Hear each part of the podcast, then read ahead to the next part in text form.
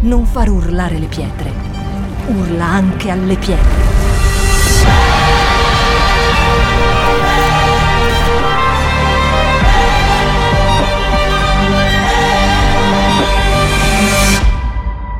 Shout 2022. Alza il volume della tua fede. Vorrei fare una preghiera. Signore, ti ringrazio per questo tempo speciale qui a Verona, Sabato Verona. Sai che questa è, è, la nostra casa, la nostra famiglia. Sai quanta amicizia, quanto amore abbiamo per i pastori qui, per tutta la Chiesa. E io ti ringrazio per, proprio per la loro vita, la vita di tutti i membri qui. E sappiamo che tu hai una chiamata speciale proprio per tutti loro e ti prego Signore che questa mattina la tua parola possa portare rivelazione, la tua parola possa portare rivoluzione e un cambiamento proprio nell'intimo di tutti noi. Te lo chiedo nel nome di Gesù. Amen. Amen. Il titolo di questo messaggio, perché ovviamente dobbiamo sempre dare un titolo, se ce l'abbiamo,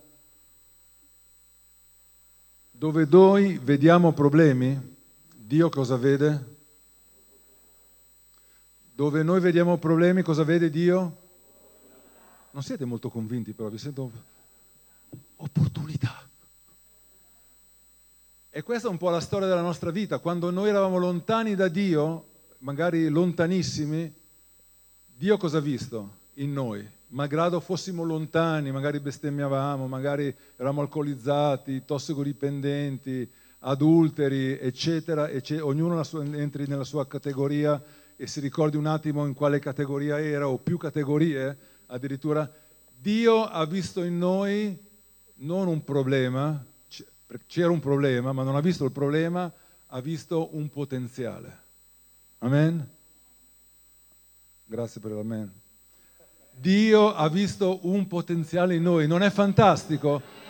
Ci ha accolto, ci ha lavato, ci ha perdonato e ci ha mostrato il progetto della vita eterna, uno, e progetto, un progetto speciale, specifico, mirato per ciascuno di noi. Quindi ti voglio incoraggiare oggi mentre ascolti questo, questa testimonianza, questa parola, questo messaggio, questa buona notizia ti voglio incoraggiare di non mettere limiti all'opera di Dio, alla meravigliosa potenza di Dio nella nostra vita. Amen? Abbiamo, prima abbiamo cantato, abbiamo detto che il nome di Gesù, Gesù è potenza. E io quando ho scoperto che Gesù era potenza, quando ho scoperto che davanti al nome di Gesù ogni ginocchio si piegherà e ogni lingua confesserà che Gesù Cristo è il Signore. In quel momento mi è venuto, proprio Dio ha messo un seme eterno dentro di me per andare, girare nel mondo, per proclamare che il nome di Gesù è potenza. Ma non una proclamazione fine a se stessa, non un diktat eh, teorico, teologico o religioso. La manifestazione della potenza di Dio siamo noi, siamo la sua Chiesa. Amen? Qualcuno più convinto? Amen? Noi siamo la manifestazione della potenza di Dio, perché è ovvio che Dio non ha bisogno di noi, il suo regno, il suo progetto andrebbe avanti ugualmente, ma Dio ha bisogno dei suoi figli che una volta ricevuta la speranza della salvezza si mettono a disposizione. E spesso c'è questo grande scontro in noi noi abbiamo sognato delle cose, però poi cammin facendo scopriamo che Dio ha sognato altre cose per noi. Non ti è mai capitato? A me sì. Io avevo dei sogni, però poi ho scoperto che Dio aveva dei sogni, al momento non lo capivo molto, ma quei sogni erano migliori, come i sogni del, di un papà per il proprio figlio. A parte quei papà che vogliono vedere il loro figlio giocatore di calcio o la figlia che diventi un'attrice, a parte questi sogni proprio un po', un po devianti, ma un buon padre si attende dal figlio qualcosa di bello per il suo futuro, investe per il suo figlio e così fa, Dio, fa Dio con noi. Quando eravamo nei problemi, lui ha investito ugualmente, lui ci ha teso la mano ugualmente ci ha amato, ci ha abbracciato, ci ha coccolato. E quindi entriamo in questa nuova fase di comprendere che forse non è quello che tu hai sognato, ma è quello che Dio ha sognato per te ed è la cosa migliore. E noi stiamo servendo Dio da più di 33 anni come famiglia e quello che vediamo oggi con Missione Possibile è, dico, wow, è incredibile perché abbiamo girato in più di 15 nazioni nel mondo, abbiamo portato speranza e salvezza, ma non perché siamo dei fenomeni, siamo bravi, preparati, siamo sempre stati abbastanza impreparati, devo dire. Però una cosa abbiamo sempre cercato di esserlo, essere veri, essere veri credenti che cercano di manifestare l'amore di Dio alle persone che incontriamo e alle persone che soffrono, perché sappiamo, abbiamo scoperto che la fede senza opere è morta, non serve a nulla. Quindi stiamo lavorando ancora, stiamo cercando di portare questo messaggio nelle chiese in Italia e dove Dio ci apre le porte per cercare di incoraggiare, di coinvolgere tanti credenti che come voi spesso magari dicono che cosa farò della mia, della mia vita, che cosa ha in mente Dio per me. Tanto tempo l'ho passato nella Chiesa, ma ho visto pochi risultati. E alcuni pensano che solamente certi pastori, certi super pastori, certi super predicatori o certi super missionari possono fare certe cose, ma la chiamata di Dio è per tutti, non senza distinzione di, di razza, di colore, di cultura. L'amore di Dio è incredibile. E quindi abbiamo deciso proprio di seguire Dio con la nostra disponibilità. Il mese scorso sentivo un messaggio di un mio caro amico, responsabile di Cristo la risposta, Vittorio Fiorese, che diceva, ha detto una cosa molto importante. Ha detto la unica abilità, e molto spesso noi pensiamo di essere dei fenomeni, pensiamo di sapere tutto, il nostro ego il nostro orgoglio molto spesso sale, sale, sale e perdiamo di vista la chiamata di Dio. Il mio amico Vittorio una sera ha detto la unica abilità che io posso avere e che devo avere è la mia disponibilità per servire Dio. Quindi la tua unica abilità, che è la più importante, è quella di essere disponibile a servire Dio. E io credo che tutti noi che siamo in questa sala abbiamo un compito per Dio, non è che noi dobbiamo stare in disparte, dobbiamo solamente venire alla domenica o durante la settimana a, a un life group o, o d'altro, ma la nostra chiamata è quella di essere attivi, capaci e volenterosi, disponibili per servire Dio dove Lui vorrà per noi.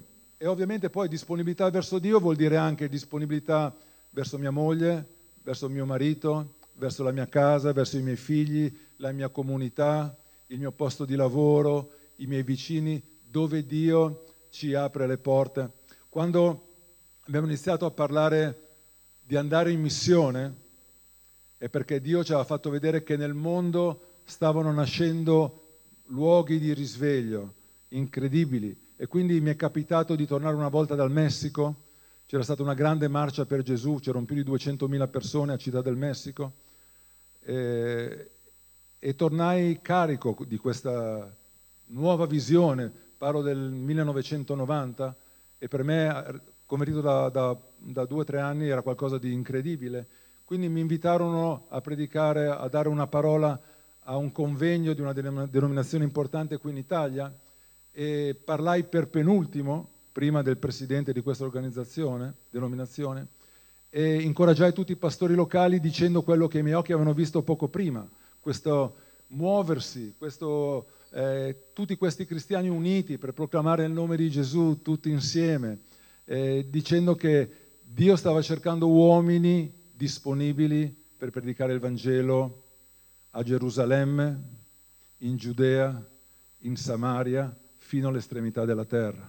Non è che uno deve per forza andare in Cambogia o in Colombia la chiamata di Dio è a casa sua, nel proprio posto di lavoro, nella propria città, nella propria provincia, regione, Italia e alle nazioni. E quindi coinvolsi tutti i presenti, ci fu una grande ovazione, ci fu un incoraggiamento, tutti erano carichi. Io ero molto felice in quel momento, ma dopo un minuto salì il presidente di questa denominazione che iniziò il suo messaggio così, dicendo quello che ha detto Jerry non è assolutamente vero.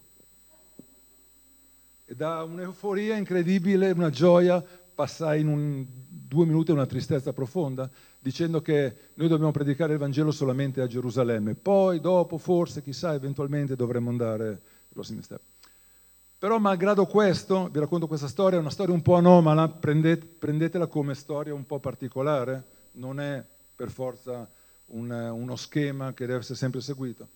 Però quella volta venne, finisce la riunione, io ero decisamente triste per quello che era successo, e si, si avvicina a me una, una persona eh, e mi dice, senti io mi chiamo Pasquale, eh, vengo dalla Basilicata, eh, non mi interessa molto quello che ha detto il mio pastore, il suo pastore, io ho detto, aia, chissà che adesso sono problemi, però mi è piaciuto molto quello che hai detto e vorrei partire in missione con voi. Ho detto, ah. Io ho detto ok, va bene, mi fa piacere, però devi chiedere il permesso al tuo pastore. Quindi già mi immaginavo.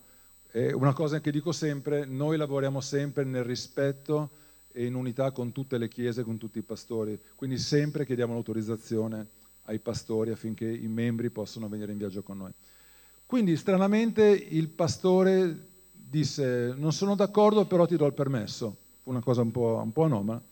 Quindi in breve questa persona riuscì a mettersi da parte i soldi, dopo sei mesi viaggiò con noi, era uno dei primi viaggi, andammo in Cambogia, la Cambogia era all'inizio, e poi andammo in Vietnam portando delle Bibbie di contrabbando in lingua vietnamita, Viet Cong. Lasciamo le Bibbie ai nostri contatti a Saigon, al sud del Vietnam, e un giorno e mezzo libero, prima di tornare in Italia, eh, stavamo girando a fare un po' di turismo e prima di uscire la, la penultima sera, quest'uomo venne da me e mi disse, senti Jerry, io questa sera con voi non vengo perché esco con la ragazza vietnamita dell'albergo, la segretaria che lavorava lì. Io disse, no, no, scusa, ascolta un attimo, non siamo venuti per eh, fidanzarci con le ragazze locali, siamo venuti perché è un viaggio missionario. Cercai di convincerlo, di convincere, niente. Uscì, noi uscimmo, lui tornò e mi disse, Jerry, Jerry, però era molto simpatico, proprio un uomo vero della Basilicata, non parlava una parola di inglese, non capì mai come fece a comunicare, però ci riuscì. E mi disse, Jerry, Jerry, non abbiamo fatto niente, eh? tranquillo Jerry, non abbiamo fatto niente. No, ci mancherebbe, avete fatto qualcosa, abbiamo mangiato un gelato, va bene. Beh, per farvela breve, eh, rimasero in contatto, si mandarono delle email, lui si fece aiutare perché non sapeva usare né la mail né l'inglese, niente in poche parole, dopo 8-9 mesi, lui tornò ad Hanoi, fece i documenti e si sposò con questa ragazza buddista. E quando il pastore, torniamo al pastore, che mi aveva, seppe che si sposava con una ragazza buddista, e mi, chiamò e mi disse, te l'avevo detto Jerry, avevo ragione a non essere d'accordo con questo viaggio, questa storia, ma oppure si sposa con una ragazza buddista. E io cosa potevo dire? Muto, dovete rimanere zitto. Vabbè,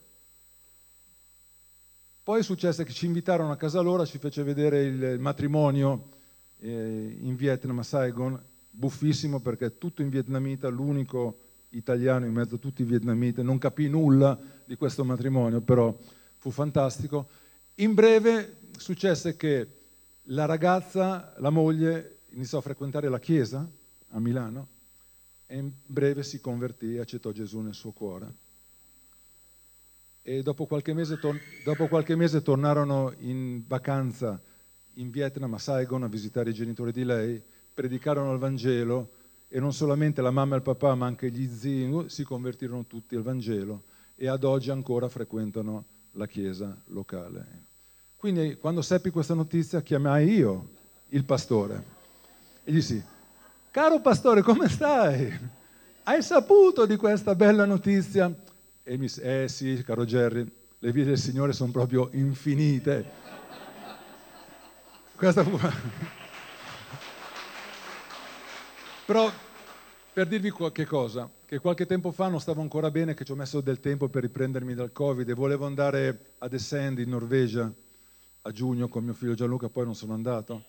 però quella sera dove, non so se vi avete presente The Sand, quando tutti questi giovani, c'è l'appello finale, eh, vengono invitati a decidere di servire Dio e partire per le missioni, prendono le proprie scarpe, le alzano al cielo e dicono Dio, queste sono le mie scarpe, mandami dove vuoi.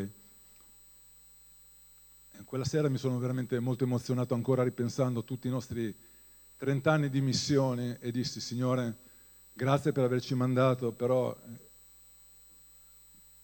fammi vedere ancora che è veramente un segno di quello che è stato fatto in tutti questi anni, anche se non ce n'era bisogno, però mi sono emozionato quella sera pensando anche a tutte le sofferenze, tutte, tutti i viaggi, tutte le cose che abbiamo fatto.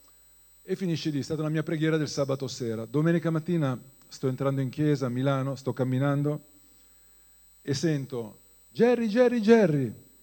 Chi era? Pasquale, il famoso Pasquale del Vietnam, con la moglie e sei figli. Sei figli, tutti cinesi vietnamiti, da lui proprio.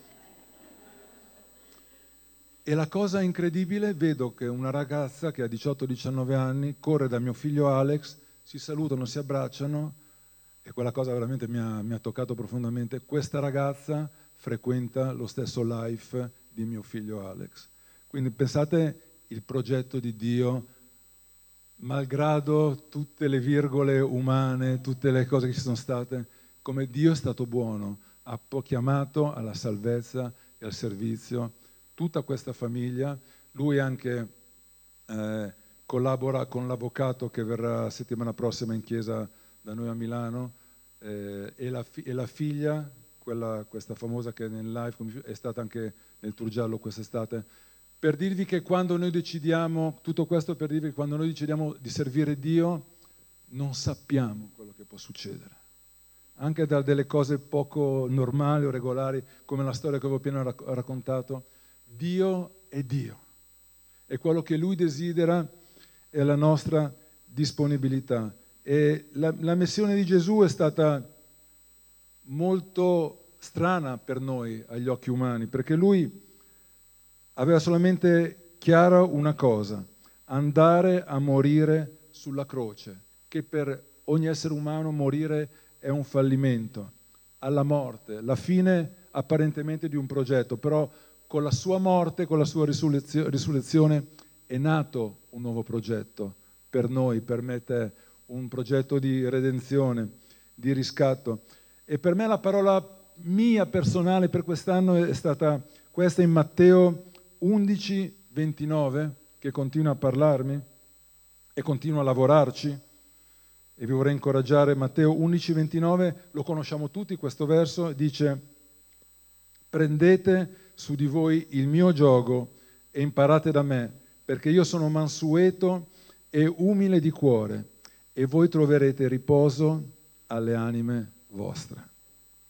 Quindi lo conosciamo, però vorrei rivedere due o tre cosette Prendete su di voi il mio gioco, è una cosa che nessuno vuole, prendere il gioco di Gesù o di qualcun altro, perché noi subito pensiamo che un gioco è un comando, è una forzatura, dobbiamo per forza ubbidire, ma questo è il gioco di Gesù. E poi questo è un caso unico dove Gesù dice e imparate da me. Gesù si mette come esempio perché io sono mansueto e umile di cuore. E questo per me è una cosa così rivoluzionaria, così una grande rivelazione che noi oggi, così pieni di noi stessi, così pieni del nostro ego, che pensiamo di saper fare tutti, tutto, lui dice, io sono umile di cuore, proprio l'opposto di quello che la società oggi predica, l'opposto di quello che noi spesso viviamo, uno mansueto e umile di cuore.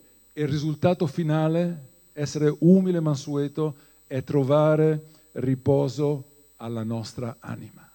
E io vedo in tante persone che ancora oggi stanno cercando una risposta, sono insoddisfatte, sono tristi, magari anche tra di noi qualcuno di noi non ha ancora trovato pace. Stiamo cercando una realizzazione, successo, una gioia interiore stiamo ancora vagando e girovagando pensando che magari Dio è troppo lontano da noi, Dio non ci ha ascoltato o noi non siamo in grado di rispondere alla chiamata di Dio. Ma lui dice imparate da me che sono umile e mansueto di cuore. Quindi per me la più grande sfida è proprio questa, diventare umile. Io che ho sempre pensato grandi cose di me stesso quando lavoravo in banca, quando viaggiavo, quando facevo tante cose, è sempre stata la più grande sfida e continua ad esserlo, però credo che sia la sfida per la Chiesa, la sfida per ogni essere umano, essere come Gesù. Una piccola storia per dirvi un po' come ogni tanto questa battaglia continua dentro di me. Eh, qualche tempo fa, l'anno scorso, ero andato a vedere una partita di calcio l'unica volta che ero andato in metropolitana, quindi da casa mia ero dovuto andare in una, una fermata, prendere una linea nuova e arrivare allo stadio, quindi e ritornare. Il giorno dopo devo portare la mia macchina a fare il tagliando, eh, quindi devo fare, prendere la stessa linea, quindi già consapevole, certo, di conoscere benissimo la strada, ho rifatto tutto il percorso, però so, solamente ero in ritardissimo per ri, ritirare la macchina e quindi mi trovavo in questa fermata Garibaldi alla stazione. Devo prendere la metropolitana e vedo che sento il rumore della metropolitana del treno che sta arrivando, quindi faccio una corsa pazzesca col mio fisico agilissimo e ultra atletico, mi precipito giù dalle scale, vedo che le porte si stanno chiudendo, rischio tutto per tutto, faccio un salto pazzesco entro mentre la porta si sta chiudendo, la porta mi colpisce anche alla schiena, però io riesco a entrare con un balzo cent, no, quasi 100 kg che si entrano dentro un vagone con le persone lì che non si aspettavano, si spaventano e io, pieno di medico, dentro di me ho pensato, wow, ce l'hai fatta, hai fatto un salto pazzesco, ma chi sei? Mi sono guardato in giro, gli altri mi hanno guardato come per dire, ma chi è arrivato qui? ma chi è questo? Però lo sforzo era stato così devastante per la mia forma fisica atletica che mi sono dovuto subito sedere perché ero già stravolto per, che, per la corsa che avevo fatto. Quindi mi siedo, certo di sapere tutto. Dopo cinque minuti quasi mi sono appisolato, mi risveglio, ero 6-7 fermate dalla direzione opposta da dove stavo andando. E lì Dio proprio mi ha parlato, hai visto? Il tuo saper tutto, già conoscevi tutto, guarda dove sei finito. Quindi questo mi ha ricordato spesso che anche nelle piccole cose è una continua battaglia contro il nostro ego, contro il nostro orgoglio e ricordandoci di imparare da prendere esempio da Gesù. Quindi vorrei parlarvi velocemente di cinque atteggiamenti, caratteristiche. La prima l'umiltà, essere come Gesù, umile e mansueto di cuore seguire il suo piano, fare la sua volontà. E vi voglio dire una cosa, se noi non impareremo ad essere veramente umili, non potremo seguire appieno il piano di Dio per la nostra vita, perché altrimenti metteremo sempre il mio progetto, il mio io, la mia voglia che impedirà a Dio di parlarci e di condurci dove Lui vorrà. In Marco 14, 13, 14, 35 e 36 è il momento più drammatico della storia di Gesù, Marco 14, 35 e 36. E Gesù disse, andato un po' più avanti, si gettò a terra e pregava che se fosse possibile quell'ora passasse oltre da lui, dicendo, Abba, Padre. Il suo grido era Padre, per favore, se è possibile, che questo momento passi. Però la sua disponibilità, la sua umiltà gli permise di dire, Abba, Padre, ci sono, conta su di me, vado avanti. Seconda, prima umiltà, secondo coraggio. Spesso non abbiamo il coraggio di prendere decisioni importanti nella nostra vita per Dio e con Dio.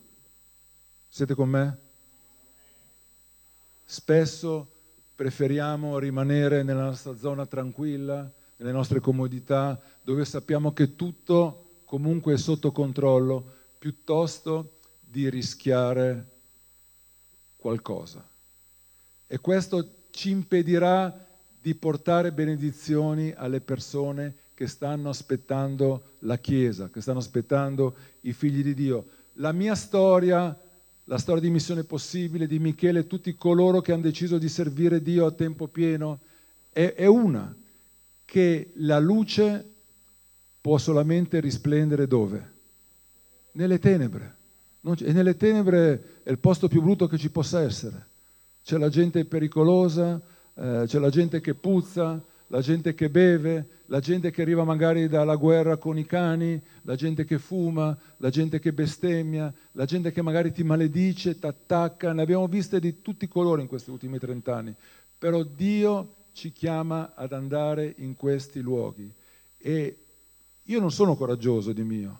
A volte ho paura. Essere coraggioso non significa non avere paura, significa avere il coraggio di dire Dio, se la tua volontà, prendi la mia mano e accompagnami tu. Se tu sei con me, chi sarà contro di me? Noi quante volte lo proclamiamo, ma poi all'atto pratico ci tiriamo indietro e diciamo no, è troppo, è pericoloso, chissà. Quando mio figlio Alex ha deciso di andare in Ucraina, voi non avete l'idea di quanti mi hanno chiamato dicendo ma che genitore sei, disgraziato, mm, permetti tuo figlio di andare dove c'è la guerra. Io ho detto, innanzitutto non va dove c'è la guerra, eh, alla frontiera dentro l'Ucraina, ma poi non, non gliel'ho chiesto io di andare, è lui chi mi ha chiesto di andare. E gli ho detto, so che vai con delle persone affidabili, stai attento. È stato un atto di coraggio, è stato un atto di fede. Allora, coraggio per fare cose stupide, cose inutili è pericoloso, ma il coraggio unito alla fede e alla guida di Dio è la cosa più bella che possiamo fare. E sapete, quando succedono cose difficili davanti a noi, quando vediamo delle situazioni dove possiamo aiutare, è lì che lo Spirito Santo ci parla. È lì che se noi siamo umili di cuore e se siamo disponibili, il canale tra noi e Dio è aperto. Così quando vi capita col telecomando di vedere qualcosa di brutto, delle notizie brutte, un documentario dove c'è la sofferenza, non cambiate canale, rimanete su quel canale e chiedete a Dio, Dio, come posso essere io un aiuto magari per questa popolazione, per queste persone? Ed è così che noi siamo arrivati in Cambogia in questo modo. Perché una sera abbiamo visto un documentario dove abbiamo visto la povertà, dove abbiamo visto un pedofilo che stava comprando un bambino, una bambina da delle donne cambogiane e se n'è andato via. E lì Dio ci ha parlato, Dio se possiamo fare qualcosa per questa nazione. Questa è la nostra preghiera, vi parlo del 1997, tanti, 20, 25 anni fa. E Dio ci ha usato per andare in quella nazione, perché non abbiamo cambiato il canale. Quindi abbiate il coraggio di non cambiare il canale. Quando Dio vi chiede di fare qualcosa, quando Dio vi chiede di essere luce, di splendere nelle zone anche più brutte, più sporche. E Gesù disse sempre nel capitolo 14, disse ogni cosa ti è possibile, Padre. Ogni cosa ti è possibile. Con Dio ogni cosa è possibile. Amen. Con Dio ogni cosa è possibile. Se noi oggi siamo qua perché abbiamo visto proprio la potenza di Dio e ci chiamiamo missione possibile perché abbiamo scoperto che non è impossibile, a volte è difficile, a volte è durissima, ma però con Dio ogni cosa è possibile. Quindi chiedi a Dio di essere coraggioso, chiedi a Dio di essere coraggiosa. Una volta una sorella in una chiesa mi ha detto, ma Jerry, fratello Jerry, nella mia vita non capita mai niente, eh, io vedo che racconti cose, esperienze incredibili di qua, di là.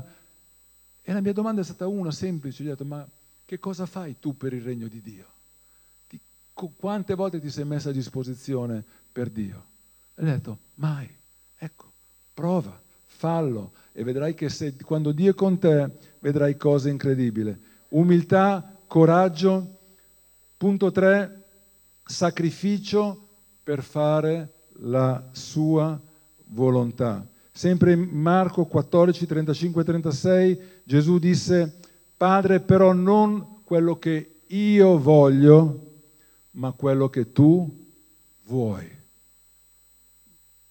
Gesù fatto uomo, non quello che io voglio, ma quello che tu vuoi. Quante volte c'è questa battaglia dentro di noi, che vorremmo andare a destra e Dio ci chiama di andare a sinistra. Noi vorremmo comprare questo, ma Dio ci dice no, è meglio che aiuti quella persona. E così via. Senza sacrificio non potremo costruire tutta la storia dei più grandi eroi della fede. La parola chiave è sacrificio.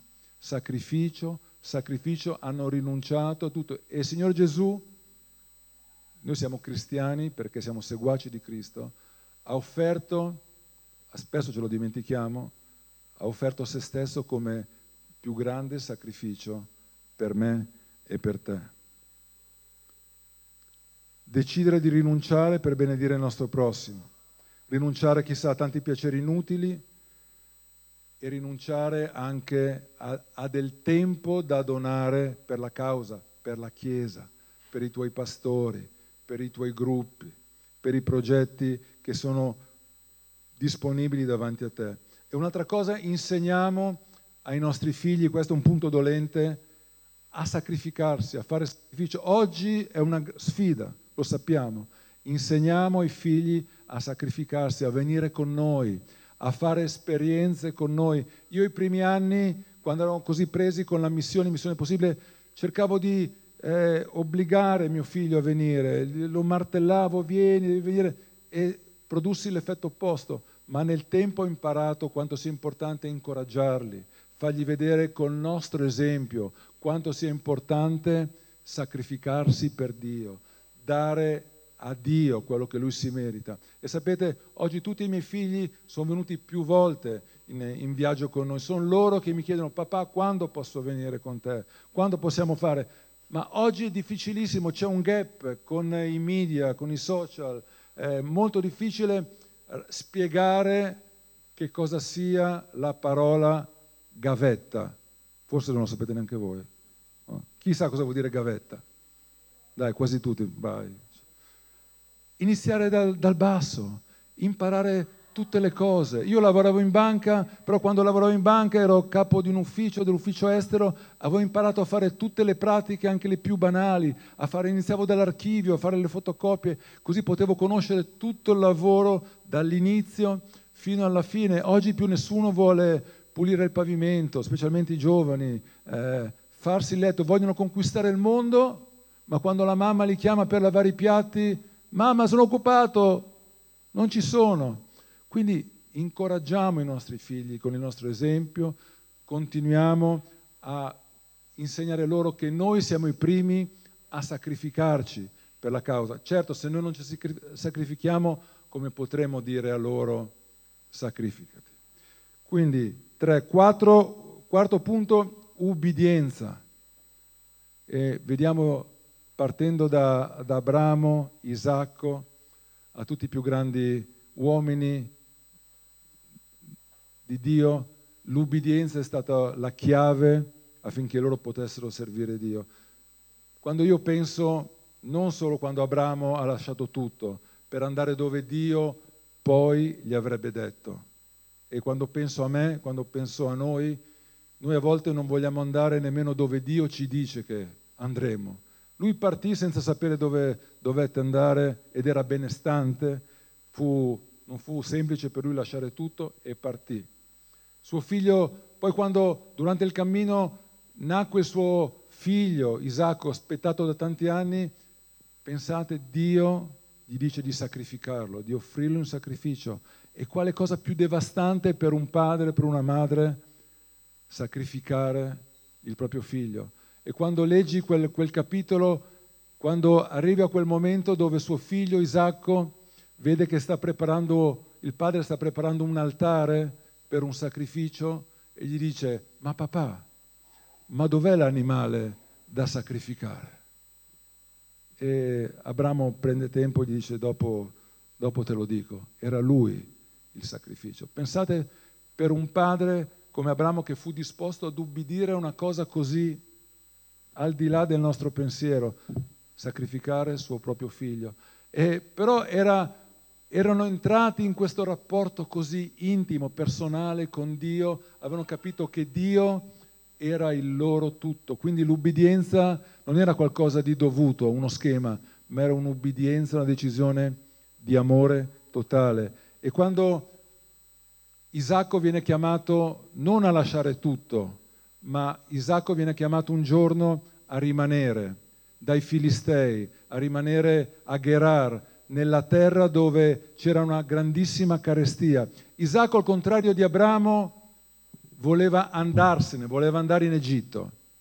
Invece Dio dice no, rimani durante la siccità in questa zona desertica a Gerar e rimani in mezzo ai Filistei. E sapete, la sua ubbidienza fu così benedetta che tutti i Filistei si ingelosirono così tanto perché lui seminò, raccolse cento volte tante, fu strabenedetto. Quindi l'ubbidienza, se noi decidiamo di entrare nell'ubbidienza, l'ubbidienza produce benedizione, l'ubbidienza produce frutto, l'ubbidienza produce pace alla nostra vita perché quando facciamo il progetto di Dio e ubbidiamo la chiamata di Dio saremo tanto, tanto soddisfatti. Amen? Chi vuole essere ubbidiente qui? Ultimo punto e poi concludiamo, generosità. Anche qui tocchiamo un tasto un po' dolente. Non sto parlando di generosità in denaro, in contributo, ma generosità, generosità d'animo, generosità di quello che abbiamo, i nostri talenti, il, no, il nostro tempo. C'è un verso, un verso in Ecclesiaste al capitolo 9, verso 10, che è molto importante e spesso ci dimentichiamo di questo verso. Ecclesiaste 9, verso 10. Dice, tutto quello che la tua mano trova da fare, fallo con tutte le tue forze, perché nel soggiorno dei morti dove vai non c'è più né lavoro, né pensiero, né scienza, né saggezza. Te lo ripeto, tutto quello che la tua mano trova da fare, fallo con tutte le tue forze.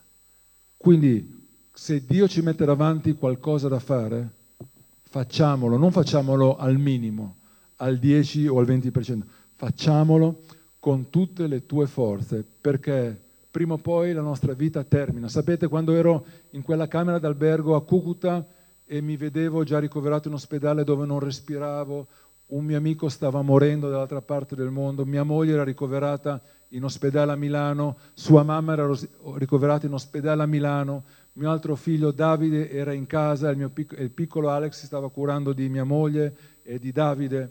In quel momento capisci che la tua vita è un soffio e tutte le tue priorità cambiano, tutti i tuoi pensieri cambiano, tutto il tuo servizio che hai fatto in tutti quegli anni dici wow, avrei potuto fare di più perché domani potrei morire. Io pensavo così, ero tranquillo, ero fiducioso, la mia fede era alta, però dicevo Signore sia fatta la tua volontà e lì riconsideri tutto. Per quello che vi voglio incoraggiare, siate generosi oggi. Siate generosi oggi. Non è un problema di ricchezze, di quanto noi abbiamo, è una questione di determinazione del nostro cuore, quanto siamo disposti a restituire a Dio per quello che Lui ha fatto nella nostra vita. Quanto sei disposto a restituire a Dio, quanto generoso sei disposto ad essere verso Dio che ha dato tutto per te. E il risultato della nostra generosità porterà una rivoluzione, te lo assicuro. Ascoltami bene, guardami un attimo. Ti voglio dire una cosa, il risultato della tua generosità per la Chiesa, per la missione, per il regno di Dio, per la tua famiglia, porterà una rivoluzione incredibile nella tua vita. Io ringrazio Dio che tanti anni fa mi ha fatto comprendere che il regno di Dio è un investimento. Più noi investiamo per ogni... non dobbiamo investire per avere, ma il regno di Dio significa investire tutto quello che noi abbiamo e lì vedremo grandi miracoli. C'è una frase famosa che dice Dio ha bisogno di chi dona, non ha bisogno di chi vuole avere in continuazione.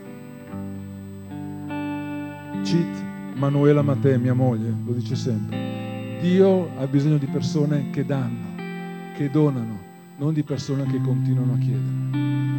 Io ti voglio invitare questa mattina, prima mentre pregavamo, quando cantavamo Dio ti diamo tutto, proprio ho avuto questo pensiero di quanto spesso nella Chiesa siamo come quei ragazzi, quei figli che vivono all'interno della casa e che sempre vogliono tutto, vogliono tutto e non si vogliono mai staccare dalla mamma, dal papà, perché sono abituati a ricevere, a ricevere, a ricevere. Però giunge un tempo davanti a Dio che noi dobbiamo essere capaci di staccarci, non più chiedere a Lui sempre dammi, dammi, ho bisogno, ti chiedo la lista della spesa. Giunge un momento dove noi siamo maturi, siamo cristiani maturi e il cristiano maturo decide di invertire la tendenza, non più chiedere, ma dare a Lui, dare a Lui affinché il suo nome possa essere glorificato, il suo nome possa essere esaltato. E fare come ha fatto Andrea, non so se vi ricordate, durante la moltiplicazione dei pani e dei pesci discepoli volevano mandare tutti a casa perché erano stanchi morti, erano abituati a ricevere anche loro da Gesù. Ma quando dissero Gesù, vedi questa folla, è tardi, siamo stanchi, mandali a casa o mandali al centro commerciale più vicino, perché qui devono mangiare ma non c'è da mangiare. E Gesù cosa gli disse? Date voi da mangiare a questa folla. E quindi improvvisamente chi appare? Andrea, lo stesso Andrea che non aveva un grande ministero, ma aveva un talento, quello di presentare le persone giuste a Gesù al momento giusto.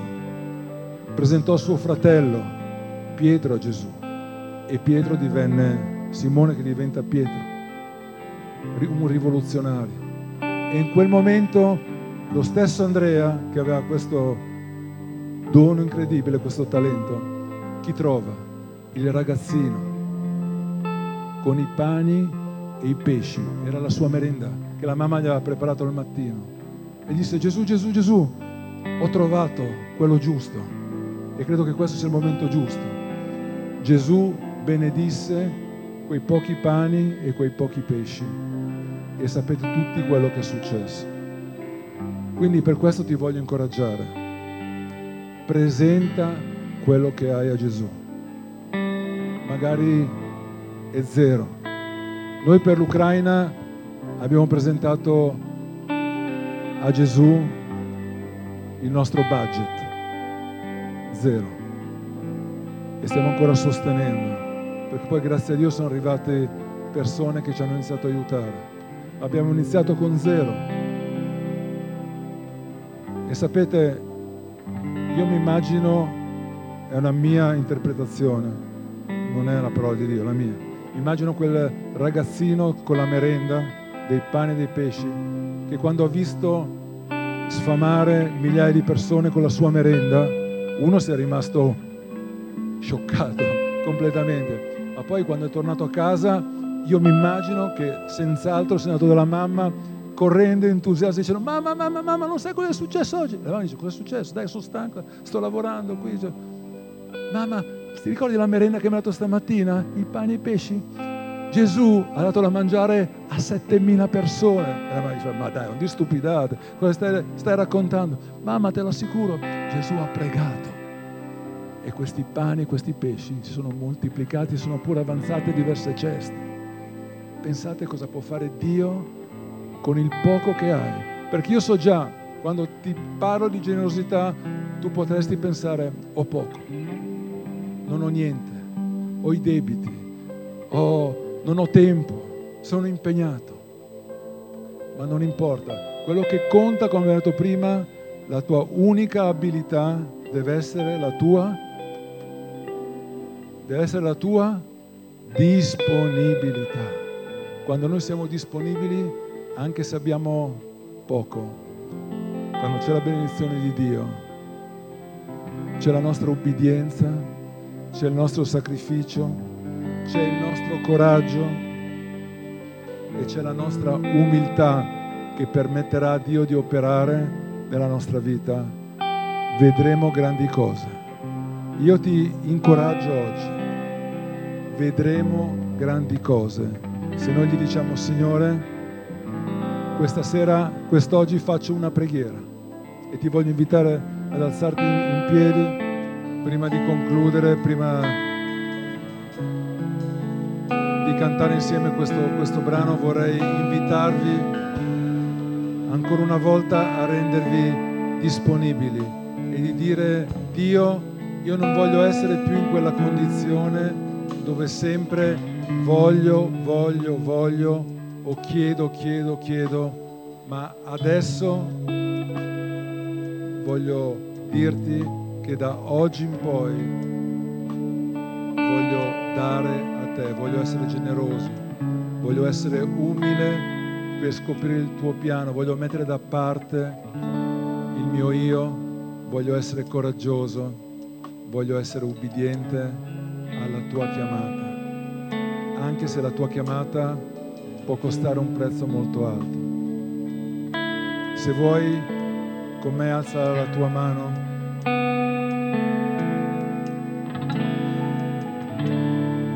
E fai una cosa vera Oggi siamo alla presenza dell'Iddio Onnipotente, davanti alla potenza di Gesù, che quando ha benedetto qualcosa di minimo ha potuto sfamare migliaia di persone, dimostrando che la sua potenza può fare la differenza in qualsiasi situazione noi oggi, Signore, proprio nel tuo nome, nel nome di Gesù, presentiamo le nostre vite a te. Presentiamo a te quello che tu ci hai dato, perché i talenti e i doni che ti vogliamo ripresentare è roba tua. Sei tu che ci hai inventati, sei tu che ci hai costruiti, sei tu che ci hai generato, Signore. E con grande gratitudine oggi che siamo qui per ringraziarti. E vogliamo darti la nostra vita, Signore, in un modo vero. Vogliamo darti quello che abbiamo, Signore, perché tu sei tutto per noi. Con te vale la pena, Dio. E proprio di cuore te lo diciamo questa mattina. Signore, nelle nostre debolezze, nelle nostre paure. Aiutaci. Aiutaci ad essere coraggiosi. Aiutaci a mettere da parte la paura.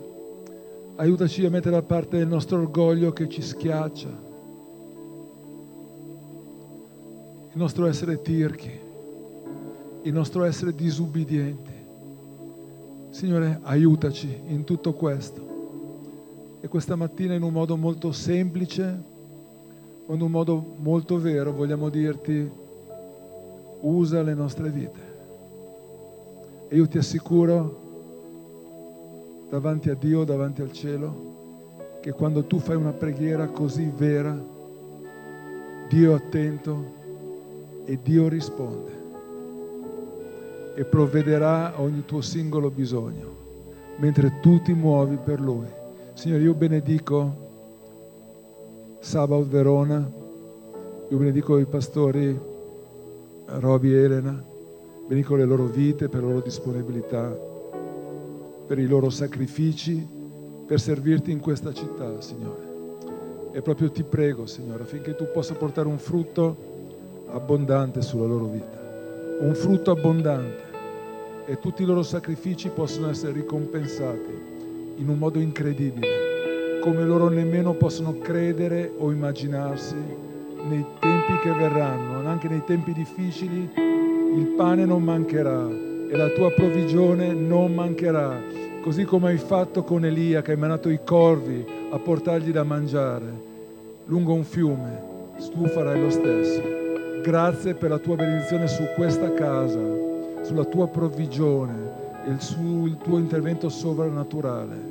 Ti prego Signore per la Chiesa che possa essere una Chiesa attenta, che possa rispondere ai bisogni locali, i bisogni di Verona, che possono correre, essere disponibili, non più lenti, non più dare un minimo, ma dare tutto qui per la casa, per la causa di Verona, di Sabaoth Verona. Signore, grazie che susciti e stimoli i cuori a muoversi, a correre, a gioire, facendolo con gioia, sapendo che quando serviamo te è una gioia, è un onore, è un privilegio poter vedere i volti delle persone trasformati, cambiati, persone che non avevano speranza, che erano senza un futuro come noi tanti anni fa.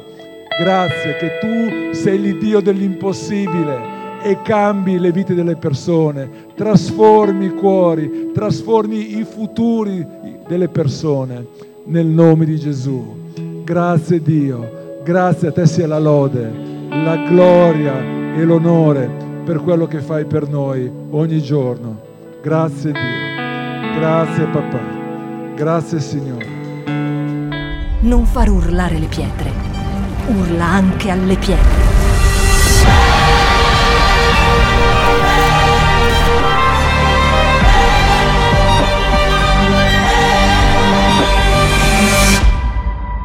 Shout 2022. Alza il volume della tua fede.